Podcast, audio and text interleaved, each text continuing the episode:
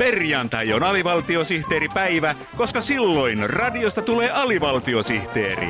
Perjantai ja alivaltiosihteeri. Siinä vasta oiva kolmikko.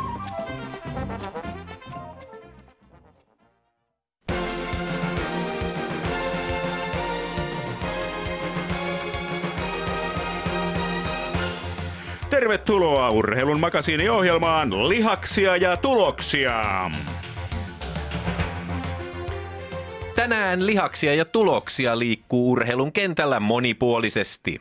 Aluksi asiaa lasten liikunnasta. Lasten liikuntasuositukset ovat menossa syksyllä uusiksi. THL:n lasten liikuntasuositusosaston johtaja Pasi Vello, mihin suuntaan suositukset syksyllä liikkuvat? Ylöspäin. Lapset eivät nykyään liiku tarpeeksi. Tavoitteemme on pakottaa lapset liikkumaan ainakin 3 tuntia päivässä. Huh, aika lailla. No, kyllä.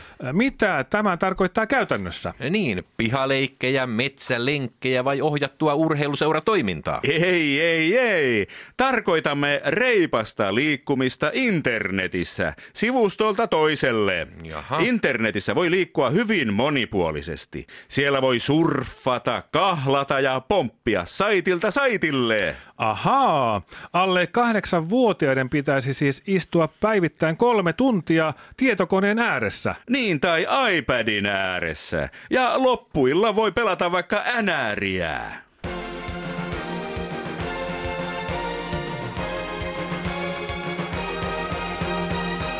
Lihaksia ja tuloksia. Urheilun makasiiniohjelma urheilun kentiltä. Suomen kansallispeli pesäpallo syöksyy juuri alkaneella kaudella pitkän loikan kohti nykyaikaa. Pesäpalloliiton modernisointihankkeen koordinaattori ja kakkosvahti Virkki Meuhka. Pesäpallo saapuu tänä kesänä vihdoin myös ihmisten älypuhelimiin. Toimittaja sai heti kopin. Pesäpalloliitto otti vuosi sitten yhteyttä kännykän suoratoistosovellus Periskopen kehittäjiin ja tilasi heiltä appsin, jolla voi seurata pesäpalloa elävänä. Aivan. Puhelimen ruudulta voi siis seurata elävänä, kun pesäpallopelissä syntyy kuolleita. Juuri niin. Aivan. Sovelluksen nimi on Pesiskope, ja siitä voi seurata livenä, miten suosikkijoukkue häviää Sotkamon jymylle. Kuulostaa nerokkaalta. Voisiko Pesiskopea soveltaa myös muiden urheilulajien seuraamiseen? Mitä? Onko muita urheilulajeja olemassa kuin pesäpallo?